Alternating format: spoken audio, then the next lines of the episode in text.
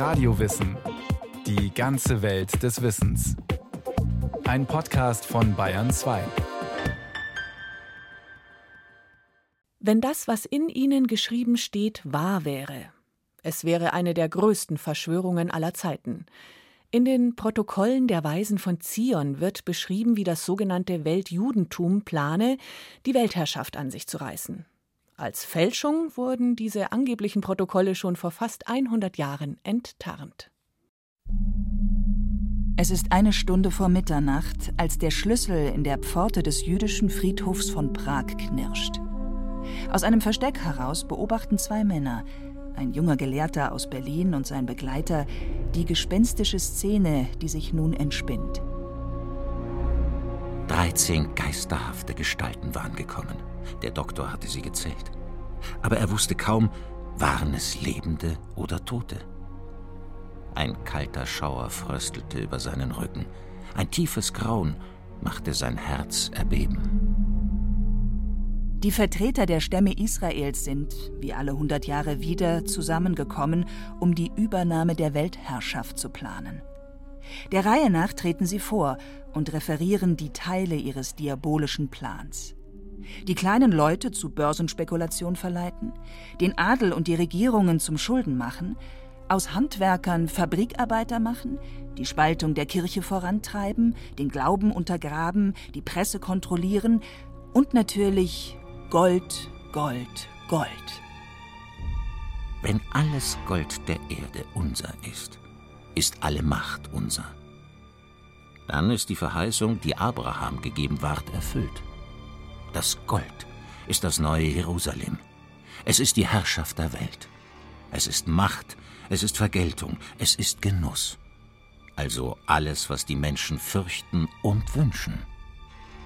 Das ist das Geheimnis der Kabbala, der Lehre von dem Geist, der die Welt regiert, von der Zukunft. 18 Jahrhunderte haben unseren Feinden gehört. Das neue Jahrhundert gehört Israel. Was klingt wie die Handlung eines skurrilen Abenteuerromans, ist genau das. Auf dem Judenkirchhof in Prag ist ein Kapitel im Roman Biarritz von einem gewissen Sir John Radcliffe, ein Pseudonym des preußischen Postsekretärs, reaktionären Agitationsjournalisten und Schriftstellers Hermann Götzsche. Der lässt seine jüdischen Verschwörer später noch unter Singsang um ein geisterhaftes goldenes Kalb herumtanzen das alte antisemitische Schauermärchen der jüdischen Weltherrschaft, verarbeitet zu Trivialliteratur, die dem Leser ein wohliges Schauern den Rücken hinunterjagen sollte. Goethes damals erfolgreiche Romane gerieten bald weitgehend in Vergessenheit. Doch die Idee der jüdischen Weltverschwörung sollte überdauern. Zum Welterfolg allerdings sollte er erst ein anderes Dokument verhelfen: die Protokolle der Weisen von Zion. Diese Protokolle beschreiben ausführlicher noch als in Goetsches Romankapitel die jüdische Weltherrschaftsverschwörung. In 24 Kapiteln wird ausgeführt, wie das politische System übernommen und durch eine jüdische Herrschaft ersetzt werden soll. Durch Zersetzung der Völker und des Adels, Kontrolle von Geld, Gold und Presse und der heimlichen Lenkung politischer Ereignisse. Triumphierend heißt es, im typisch wirren Duktus der Protokolle, etwa zur Französischen Revolution Denken Sie an den französischen Umsturz, dem wir den Namen des Großen gegeben haben. Die Geheimnisse seiner Vorbereitung sind uns völlig bekannt. War er doch das Werk unserer Hände. Seit jenem Zeitpunkte führen wir die Völker aus einer Enttäuschung in die andere, damit sie sich auch von uns abwenden und dem König aus dem Blute Zion zujubeln, den wir der Welt geben werden. Wer diese Worte spricht, wer genau dieses Wir ist, ist in den Protokollen nicht erklärt. Eine Rahmenhandlung, wie Götzsche sie seinem Romankapitel gegeben hat, fehlt völlig. Klar wird aus dem überstrecken wirren Text nur, die Verschwörer sind jüdisch und kontrollieren als heimliche Strippenzieher im Hintergrund so gut wie alles. Zum ersten Mal tauchen die Protokolle im August 1903 in Russland auf, in der Zeitschrift Znamja, die Flagge. Deren Herausgeber ist Pavel Kruschewan, ein glühender Antisemit, der kurz zuvor maßgeblich zu einem Pogrom an den Juden der Stadt Chisinau beigetragen hatte. Nachdem ein christlicher Junge dort ermordet worden war, von einem Familienmitglied, wie sich später herausstellte, hatte Kruschewan verbreiten lassen, das Kind sei Opfer eines jüdischen Ritualmordes geworden. Bei Ausschreitungen wurden anschließend jüdische Frauen und Mädchen vergewaltigt und fast 50 Juden getötet. Deutlich bekannter ist allerdings die erste Ausgabe in Buchform, die 1905 von Sergei Nilus veröffentlicht wird, als Teil seines Buches Das Große im Kleinen und der Antichrist als nahe politische Möglichkeit. In den folgenden Jahren wird Nilus mehrere Auflagen herausgeben, doch noch findet das obskure Werk keine weitreichende Beachtung. Aber schon bald sollten dramatische politische Umwälzungen zu steigendem Interesse an den Protokollen führen – 1917 kommt es in Russland zur Revolution und zum Umsturz des Zarenreiches. Im Gepäck von Flüchtlingen, die vor der neuen bolschewistischen Herrschaft fliehen, kommen wohl einige Ausgaben der Protokolle nach Europa. Im folgenden Jahr endet der Erste Weltkrieg und der Bedarf an einfachen Erklärungen für das Geschehene steigt. Die erste deutsche Übersetzung der Protokolle erscheint 1919/20 unter dem Namen Die Geheimnisse der Weisen von Zion. Und schon bald sind die ersten sechs Auflagen ausverkauft. Die These, dass die Juden im Hintergrund die Fäden der Weltgeschichte zögen, stieß in Deutschland auf offene Ohren, erklärt der Historiker Professor Wolfgang Benz. Das passt zur deutschen Psyche der Zeit unmittelbar nach dem Ersten Weltkrieg, denn man befindet sich ja in einer ganz tiefen seelischen Krise, das deutsche Volk. Man hatte diesen Ersten Weltkrieg begonnen in der Hoffnung auf Weltgeltung, auf den Platz an der Sonne, und jetzt ist das ganze schöne Deutsche Reich zerstört. Man ist vollkommen ohnmächtig und weiß eigentlich nicht so richtig, warum. Also in diesen Freiraum, in dieses Vakuum stößt das Erklärungsmodell, die Juden sind schuld. Die Juden als Sündenböcke. Das Erklärungsmodell ist alt. Naja, man musste da nicht sehr viel Mühe aufwenden, um sich die Juden aus der Gruppe unerwünschter Minderheiten herauszusuchen die Abneigung gegen Juden, zunächst religiös motiviert, hat ja eine ungeheuer lange Tradition, die bis in die Antike, bis in die Anfänge des Christentums zurückreicht. Das stigmatisiert die Juden stärker als jede andere äh, Minderheit und auf diesen Fundus kann man zurückgreifen. Bei der Machtergreifung Hitlers 1933 waren bereits 33 Ausgaben der Protokolle veröffentlicht worden.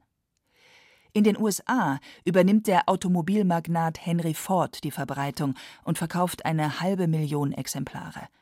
Auch in Frankreich und Großbritannien sind die Protokolle schnell ein Erfolg. Die London Times titelt 1920 besorgt Ein verstörendes Pamphlet. Ruf nach Aufklärung. Nachdem die Protokolle selbst keinerlei Aussagen darüber machen, um wen es sich bei den jüdischen Verschwörern handelt, wird diese Aufgabe von den jeweiligen Herausgebern übernommen. Über die Jahre wird die Geschichte, woher das geheime Dokument stamme, immer abenteuerlicher. Im Vorwort seiner deutschen Übersetzung schreibt Gottfried zur Beek, eigentlich Ludwig Müller von Hausen, ein russischer Spion habe die Protokolle 1897 nach dem Zionistenkongress in Basel abfangen können. Theodor Herzl, der geistige Vater der Idee eines jüdischen Staates, hatte damals eingeladen. Der Kongress war öffentlich. Doch zur Beek berichtet, dass ein jüdischer Kurier nach dem Kongress Berichte von Geheimsitzungen von denen natürlich nichts an die Öffentlichkeit gedrungen war, in die jüdische Freimaurerloge zur aufgehenden Morgenröte in Frankfurt am Main bringen sollte. Doch der Kurier lässt sich vom Russen bestechen, schreibt zur Beek. Diese Reise bildete eine prächtige Gelegenheit für den geplanten Verrat. Der Bote übernachtete unterwegs in einer kleinen Stadt, wo der Russe ihn mit einer Schar von Schreibern erwartete. Diese fertigten über Nacht die Abschriften an. Die Sitzungsberichte sind deshalb nicht vollständig.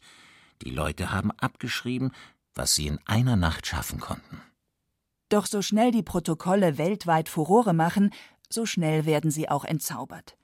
Im August 1921 veröffentlicht die London Times eine Reihe von Artikeln ihres Konstantinopel-Korrespondenten Philip Graves mit dem Titel Die Wahrheit über die Protokolle, eine literarische Fälschung. Graves erzählt von einem Russen, Mr. X, der seinen Namen lieber nicht in der Zeitung lesen will.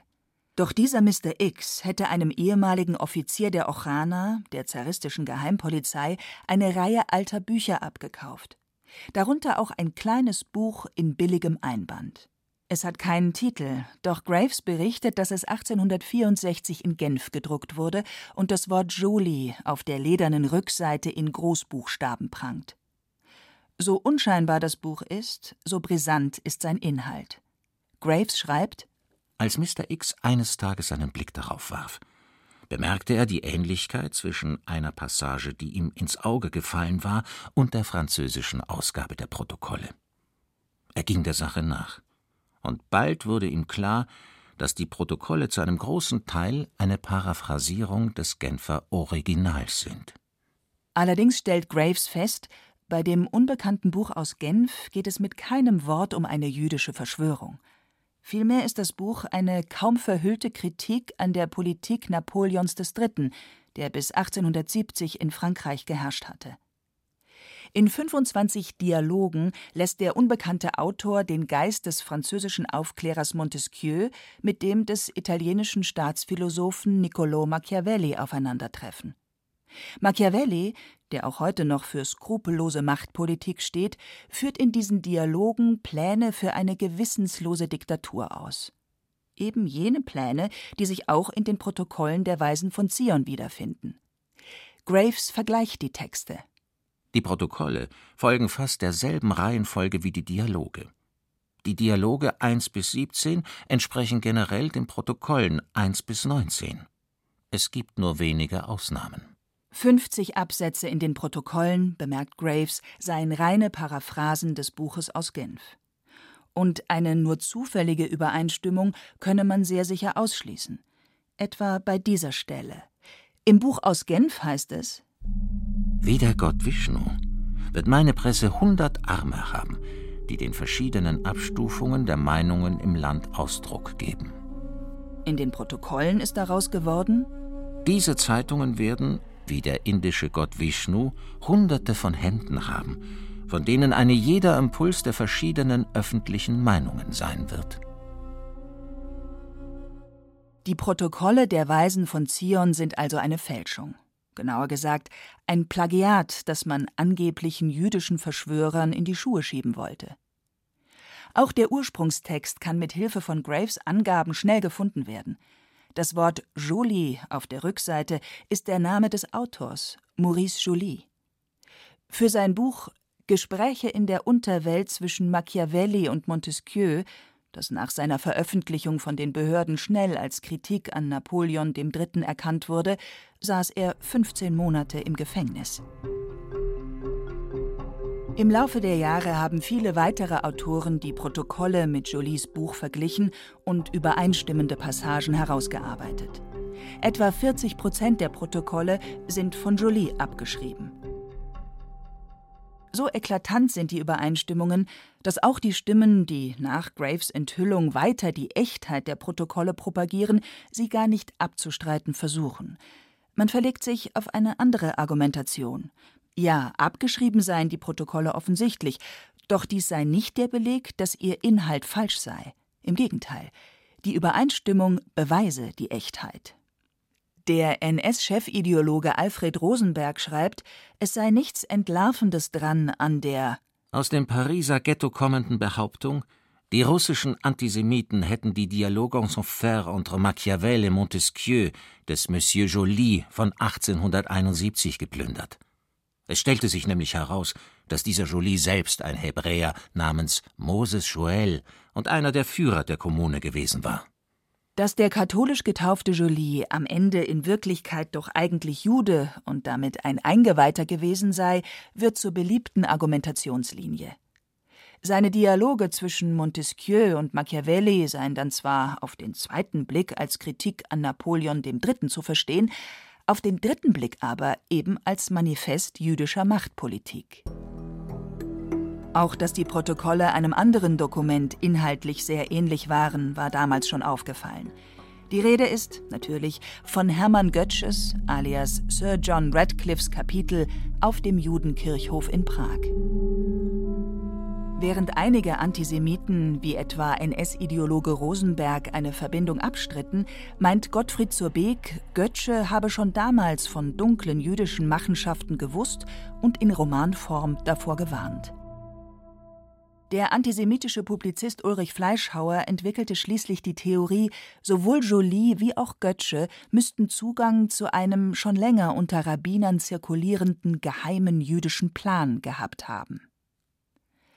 Gleichzeitig sind die Protokolle, wie viele andere Verschwörungstheorien, von sich aus gegen Widerlegungsversuche sozusagen immunisiert – denn wie kann man den Fälschungsenthüllungen der Presse und anderer Autoren trauen, wo doch in den Protokollen steht, die Presse sei unter der Kontrolle der jüdischen Verschwörer?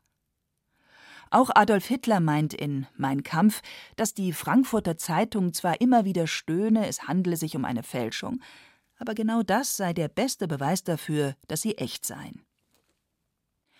Auch die lange Geschichte der Judenverfolgung lassen Antisemiten nicht als Beweis gelten, dass es sich bei den Juden vielleicht doch nicht um mächtige Strippenzieher handeln könnte. Auch dies gehöre zum Plan. Wir brauchen den Antisemitismus, um unsere Brüder aus den unteren Schichten zusammenzuhalten.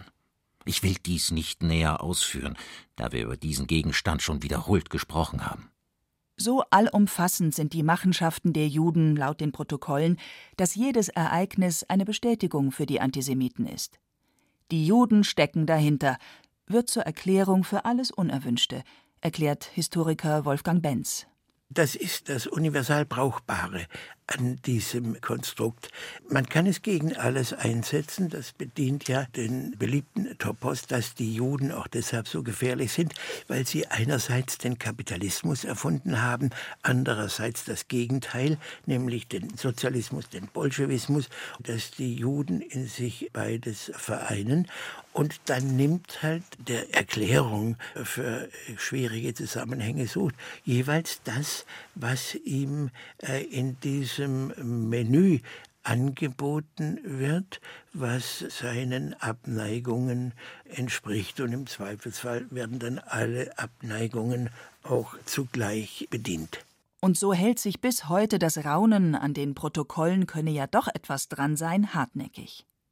2004 sah sich etwa Walmart scharfer Kritik ausgesetzt, weil die Beschreibung einer Ausgabe der Protokolle auf der Webseite des Einkaufsriesen andeutete, das Buch könne auch echt sein. Gerade auch im arabischen Raum sind die Protokolle heute weit verbreitet und dienen als Beleg für die Niederträchtigkeit des verhassten Nachbarn oder Besatzers Israel. 2002 beginnen das ägyptische Fernsehen und andere arabische Sender die erste Folge der Fernsehserie Reiter ohne Pferd zu senden, die auf den Protokollen basiert. In Kairo kennt jeder Taxifahrer die Protokolle der Weisen von Zion, beziehungsweise sie sind ihm ein äh, Begriff und er plaudert gerne mit westlichen Besuchern darüber und nimmt sie als Dokument dafür, dass diese Prophezeiungen alle in Erfüllung gegangen sind durch die Existenz des Staates Israel. Wie groß ist der Schaden, den die antisemitische Fälschung seit ihrer Entstehung angerichtet hat? In seinem Buch Warrant for Genocide stellt der Historiker Norman Cohn die These auf, die Protokolle der Weisen von Zion seien der ideologische Grundstein der sogenannten Endlösung gewesen, der millionenfachen Ermordung von Juden durch die Nationalsozialisten. Doch andere Wissenschaftler sehen den Einfluss der Protokolle damit überschätzt. Die NS-Rassenlehre vom biologisch minderwertigen Untermenschen finde sich in den Protokollen nicht wieder. Und obwohl die Enttarnung der Protokolle als Fälschung schon knapp 100 Jahre zurückliegt, beißt sich die Wissenschaft seitdem an einer weiteren Frage die Zähne aus. Wir kennen die Ingredienzen, aber wir kennen nicht die wahrscheinlich obskure Person, die sie zusammengefügt hat. Viele Namen sind im Laufe der Jahrzehnte gefallen, wenn es um den Urheber der Protokolle ging. In vielen Theorien spielt der zaristische Geheimdienst Ochana eine zentrale Rolle, in dessen Auftrag die Fälschung um die Jahrhundertwende angefertigt worden sein soll. Doch im Eifer, mit den Protokollen ein für allemal aufzuräumen, blieb bald die wissenschaftliche Genauigkeit auf der Strecke, beklagt der Historiker Michael Hagemeister. Denn auch bei der Suche nach den Fälschern entspannen sich eigene Mythen und Verschwörungstheorien. Sergei Nilus etwa, der die Protokolle 1905 in seinem Buch veröffentlichte, wird zum mysteriösen Wandermönch stilisiert, einer Art zweitem Rasputin. Eine unhaltbare Annahme, wie die neuere Forschung zeigt. Auch die Zeugenaussage der polnisch-russischen Aristokratin Katharine Radziwill, die 1921 behauptet, ein Ochana-Agent habe sich ihr gegenüber als Fälscher der Protokolle zu erkennen gegeben, stellt sich im Nachhinein als Lüge heraus. Michael Hagemeister, sozusagen der Großmeister, was die Erforschung der Entstehung der Protokolle der Weisen von Zion angeht, hat da ganz recht. Das ist ein Teil des Mythos, dass man darum rätselt, woher das Machwerk kommt.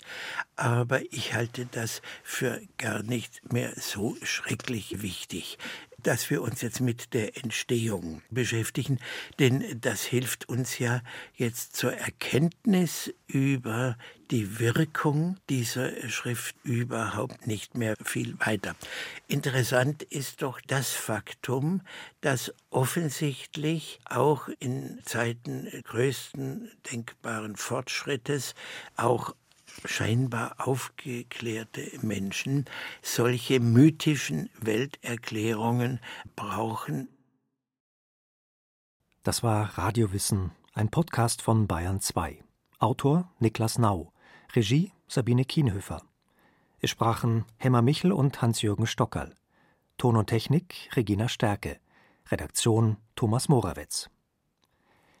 Wenn Sie keine Folge mehr verpassen wollen, abonnieren Sie Radio Wissen unter bayern2.de slash podcast.